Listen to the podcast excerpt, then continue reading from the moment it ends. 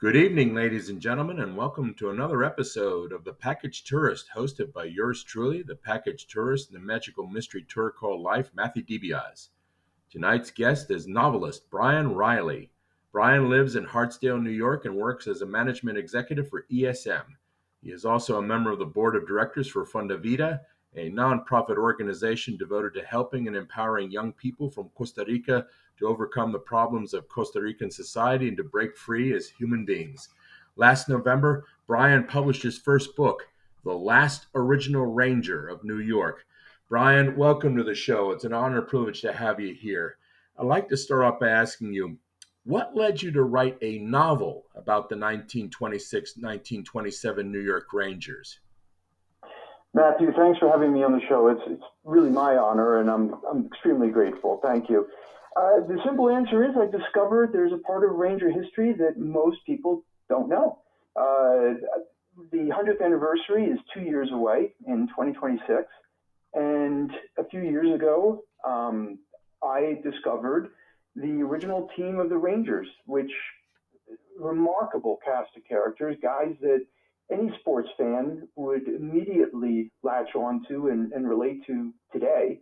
Uh, and I realized that the vast majority of, of fans have completely forgotten these guys. They're not really recognized and not really honored today. But these guys built the foundation for an organization that uh, is, like I said, in two years is going to be celebrating its 100th anniversary. And, and when that happens, I would love it if Ranger fans uh, were celebrating the people and not just the franchise, but understood who those guys were that that built that team. But it is, but I'm, eh, but it's interesting though. You you you it's you write a novel though, but why not a nonfiction book? Yeah, I struggled with that. Uh, that was a tough decision for me. In in life, uh, I only read almost exclusively nonfiction. Mm. Uh, it is very rare that I pick up a book of fiction. And as I started doing the research here and started discovering uh, a lot of this, uh, say, secret history that has just been ignored, forgotten, and and I wanted to bring it out, and I really wanted to give Ranger fans that gift of recreating that first season as best as I could, and I found that as I started working it in my mind and started putting words on pages, that I didn't want the story to be about scores and mm. goals and assists and you know penalties and things like that. What I wanted to do was make it alive. I wanted to bring the players alive. I wanted to give them dialogue. I wanted to I wanted to bring the reader onto the ice, onto the bench, into the locker room, mm. into the speakeasies that the players were, were experiencing at the time. Okay. You know, so I'm I'm fortunate. One of the things that kind of influenced that decision is that as an adult, not as a kid, but as an adult, I learned to play hockey myself. Wow. And I still play. I'm, I'm 59 and I still play uh, regularly.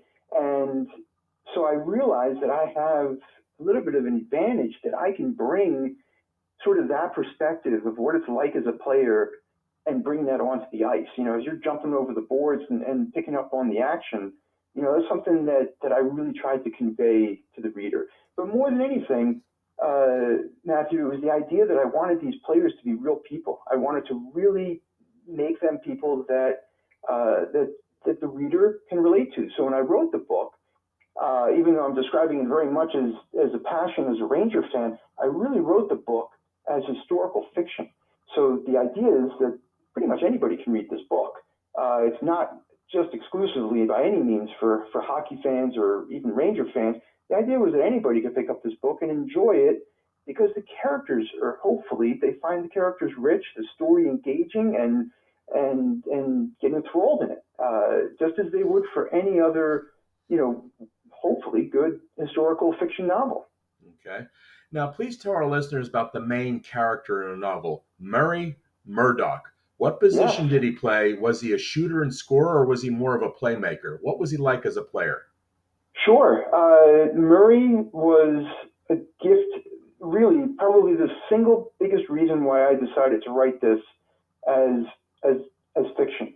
Uh, Murray, a real person, um, and he was always, throughout his entire career, uh, a second line left winger. Okay, he was okay. never the star of the team But that said, uh, as I started going through each of the players on that team, don't forget there weren't many back then. Those teams only had like you know 13 guys on them, yeah. right? So you know, weren't a lot of you know there weren't a lot of shifts going on there. That was you know basically you had three you know you had your, your three starting forwards and your two defensemen, and they played most of the game. The backups really only hopped in when the starters needed a rest. Yeah. So they and so so Murray uh, jumped out at me for a few reasons as I started going through the roster uh, because I had never heard of his name. Honestly, I had no idea who Murray Murdoch was. But there were four things that jumped out at me. The first one was probably the least significant, but it made him stand out, and that was he went to college. He went to the University of Manitoba, and he was an accounting major. Mm-hmm. And I just was like, wow, that's not something you see as you're doing research on hockey players. So I kind of looked at him a little bit more carefully, and because of that, I, I realized very quickly that he was the Iron Man of hockey. And what I mean by that is he was the Lou Gehrig of the day. Uh, he never missed a single game in his career with the Rangers. He only played with the Rangers, and he never missed a game. He wow. was that. When you ask me what kind of player he was, that's what kind of player he was.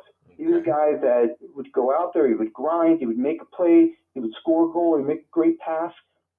But he was he was the guy that didn't quit. He was the guy that kept going out there, and and he developed a great relationship with the, the coach of the team, Lester Patrick, because Lester had found a great quote telling him, "Hey, uh, I'm sending you out there right now because I need someone out there who's going to do the right thing with the puck."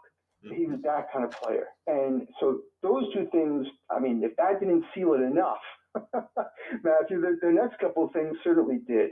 And and the third thing I discovered about him was that he lived until he was 96 years old. Mm-hmm. He was the last original Ranger of New York. Of course, that's the title of my novel. So he was, as soon as I, I realized this, and I'm not particularly good at math, but it, it wasn't too hard to figure out, that he didn't die until 2001, which meant that he's the only person alive who saw all four of the Rangers Stanley Cup victories, two of which he won as player. and but he was alive for all four of them, and the only person who was.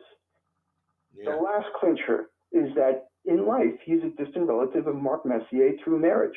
He and Mark uh, knew each other, knew each other, obviously, uh, and uh, Murray's wife, Marie, who's a central character in my story, uh, is a relative of Mark Messier's, and that as soon as I heard that, Matthew, I was like, no, come on. I'm, I've got to explore this and I've got to, you know, I, I mean, I'm literally tying Mark Messier himself uh, to family to the birth of the New York Rangers. I mean, yeah. he's already one of our legends, one of our, yeah. our hockey gods as a New York Ranger fan.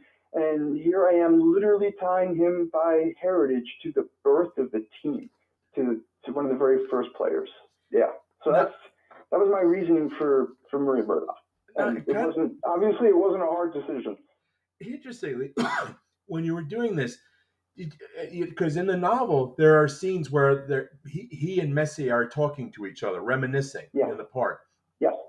Did you ever reach out to Messier and ask him, did he actually ever have a true live interaction with Murdoch face to face? Did it ever really happen? Well, the, the, the story that I created is truly fiction. The idea that two of them went to a pond, Murray at 90 years old in 1994, a few months before the Rangers go on to win the Stanley Cup, uh, and Murray regales Mark with tales of their first year. That is truly a work of my imagination okay. fiction. But no, they absolutely knew each other in life.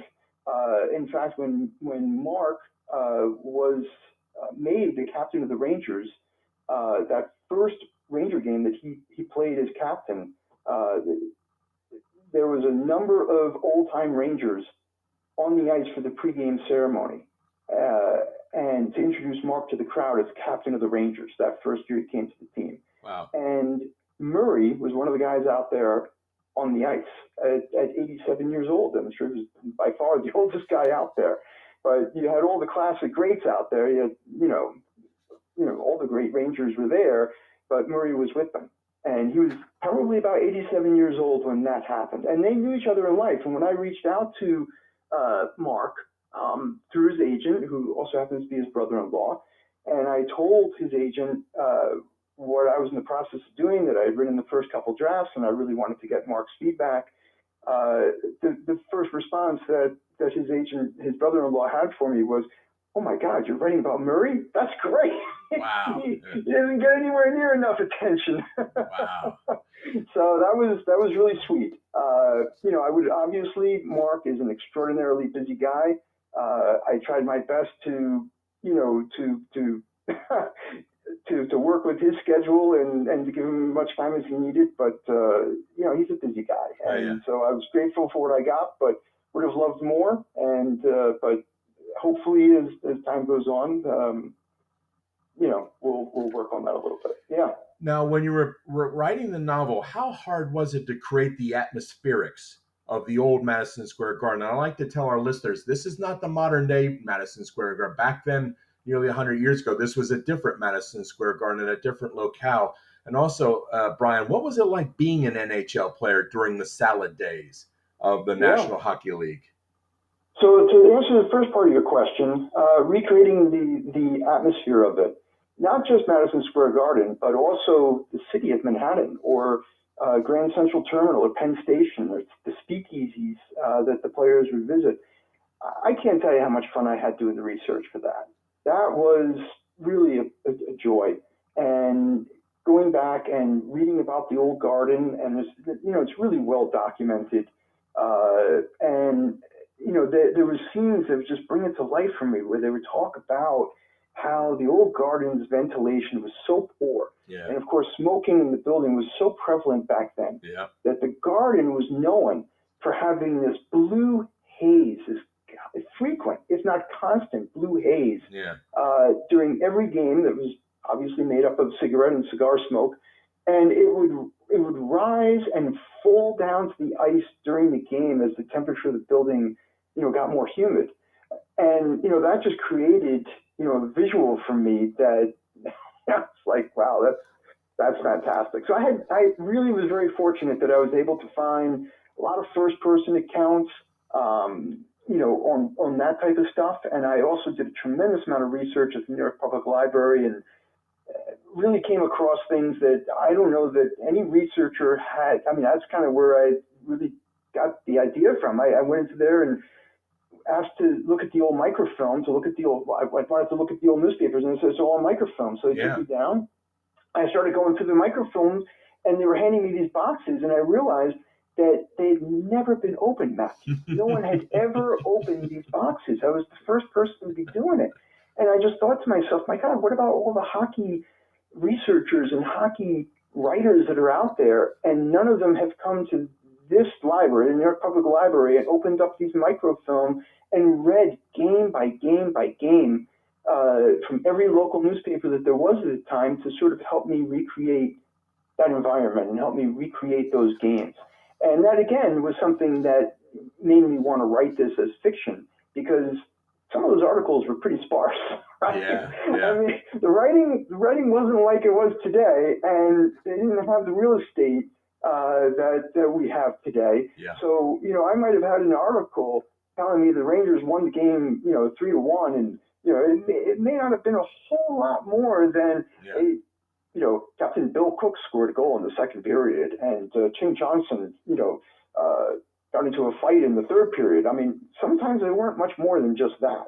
So I had to take everything I could and make that fascinating, make it interesting, and then to make every game different, right? I mean, I wanted to recreate the season, but the last thing I want is for every game to be boring. You know, Yeah. yeah. So I, I it, for me, I had to make each game about character development. That was and and the and the rivalry or the conflict between certain players on another team, like an Eddie Shore for the Boston Bruins. He Yeah. was a great protagonist for me. I'm sorry, not a protagonist, but an antagonist for me because. Uh, you know, he, I mean, his history wrote itself, right? I mean, Yeah. he was probably the most violent guy. So that brings me to the, the next part. What was it like during the players during that time for them to be playing?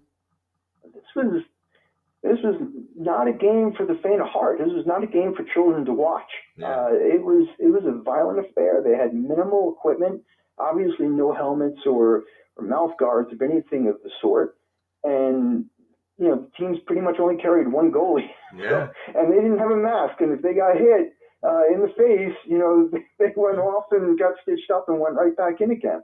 So it was a very, very violent game. And I try really hard uh, to depict that in an honest way uh, throughout the book uh, because it, it is part of the drama and the conflict throughout the story was, you know, the conditions under which these guys were were battling and playing. Yeah. Okay. Let's talk about yourself now, Bryan. Where were you born and raised, and what schools did you attend?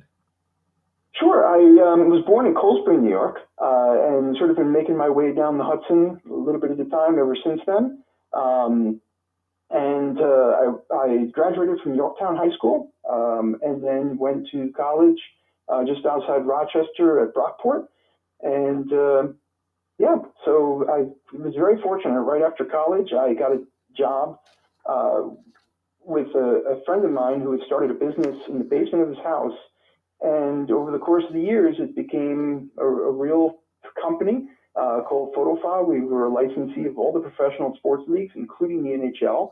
And we manufactured licensed sports photography for all the players and all the teams and leagues uh, for over over three decades. So it was it was a great career. It was a wonderful job and really allowed me to have uh, sort of the access and contacts that sort of helped me when I went to start writing and working on this novel as well. Who was your favorite hockey player when you were growing up?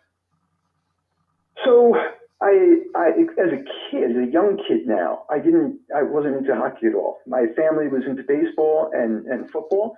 Um, but, you know, in the 1960s, 70s, uh, it was not realistic to be watching hockey on TV. Uh, it really wasn't really available for most people, and it wasn't for me. And and no one in my family really followed it. So hockey came kind of later when I was at college. I had a roommate, uh, Mark, who's a big Ranger fan, and I'm a huge Chicago Cub fan, and we both kind of live in misery, right? Neither of us have yeah. had much success for a very, very long time. And, uh, you know, being in school up in Rochester, Buffalo's not that far away. And so when Mark wanted to go catch the Rangers when they were in town, you know, I had a car and we would drive off. He would buy the ticket and, you know, we'd go catch a game. And uh, that's when I first started becoming interested uh, in hockey and specifically the Rangers. And then, of course, once I started working uh, in my career, we were licensee of the NHL and the Players Association. And, well, that was it. I was off to the races. And then when my son was born, uh, a few years after that, he started playing hockey, and I said, you know what? I'd like to learn how to lace up too. So that really started my passion with the game itself. And uh, like I said, I hope I can keep playing for, for several more years. Bryan, please tell our listeners where can readers find this book? Uh, it's on Amazon and Barnes and Noble. Uh, it, again, the title of the novel is The Last Original Ranger of New York by Bryan Reilly. And Amazon uh, has been fantastic. They've been really great at helping me market it and and uh, get it out there. So it's been it's been doing really well on on Amazon, especially. Yep. Okay, Bryan. What do you have any idea what your next book project will be, and when can we expect its release? I do I do feel pretty confident that I have I have more books in me. I do feel that way. Uh, so right now, obviously, I'm trying to market the heck out of this current book. Um, I self-published it. It's very hard these days to find a publisher, so I, I published it myself, which was great, and I love the learning curve that went with that. But it also means that I'm marketing it on my own as well. So for the next couple of years, as we're getting to that 100th anniversary, I'm going to be spending a lot of time uh, doing what I can to to get it into the hands of of readers. Uh, that said, I am working on another novel, but not related to sports at all. It's about a Civil War soldier, a Union soldier who has suffered a, a terrible injury in Georgia, and it's about his journey uh, back home and uh, a journey of healing and and uh, coming to terms with what he just experienced during the Civil War and trying to make sense of it all, uh, as, as a soldier might try to do. And uh, so that's that's what I'm working on on the side after I work on marketing marketing this book. Yeah, let me know when it comes out. I want you on my show again. Okay. I I'd be happy to. Believe me, it would be a, a real privilege. It yeah. really would. Because I'm a Civil War nut too. okay. Um, Bryan, uh, whenever I interview an author, I always love to ask the standard question. When you were growing up, who were your favorite authors? And of those favorite authors, did any of them light the spark inside of you to become a writer or perhaps influence your writing style? Wow, that is fantastic. Uh, so, huh. so uh, private thing. Growing up as a kid, reading and writing for me at a very young age was very difficult. Uh, it did not come easy for me at all. And so as I got into to um, middle school and we started doing required readings and things like that, my gosh, this was the most boring thing I could have imagined. Uh, I was trying to read The Outsiders or trying to read To Kill a Mockingbird or things like that. I mean, I, I just I, I, couldn't get into it. And one day, a, a teacher of mine, recognizing this, uh, I, oh my gosh, I just I just remembered it, handed me a book, and I believe the author was Robert Ludlum. Uh, and I think it was a book that he wrote even before The Bourne Identity, which is kind of a popular movie uh, that came out later. Yeah. But it was a book before The Bourne Identity. And it was the first time I ever tried to read uh, fiction and really got sucked into it. I mean, mm-hmm. it was like reading a James Bond novel, right? I mean, you just got sucked in as a as a young reader, started uh, nonstop for forever. Since, since then, I've been reading a voracious reader. Uh, and, it, and at some point, it evolved from reading fiction of, of that ilk uh, to nonfiction, and you know specifically history and biographies and politics and science. Uh, you know things that I'm really passionate about and care a lot about, including the American Civil War. Uh, so, you know, honestly, it was probably that teacher handing me uh, a hardcover book of Robert Ludlum and telling me, go read this, uh, that started my, my passion for it. Uh, so, wow, yeah, thanks for, for allowing me to relive that memory uh, just now live with you on the phone. That was really, really wonderful. Getting back to the novel, when you were doing your research, did you talk to any members of the Patrick family while writing this book? Craig Patrick, uh, Lester's grandson? Did you reach out to the Patrick estate? So I would, so I would love to con- to to uh, to confess that while I think I did a fantastic job of researching this novel, if I say that the Rangers scored uh, a goal in the in the second period of the game, and this person scored it, at, you know that happened. That, that everything that happens in the game, in terms of the scores and, and all that, is absolutely factually correct. Uh, what I also discovered is that I am a terrible private investigator. I I've tried to reach out to everybody and failed horribly at connecting with people uh, to get them to talk with me or to, to even get a, a, any sort of correspondence going. I actually reached out to Murray's daughter. So Murray and his wife Marie had one child, Joan, and at, she's in she was in her 90s when I tried to reach out to her, and she was living in South Carolina, where uh, where Murray himself had passed away. He went to live with her uh, when he was when he was nearing the end, and that's where he where he passed away. And she she remained down there, and, and as far as I know, she may still be alive, but I've never been able to find an obituary or anything else. So my mother moved not far from where Joan was living.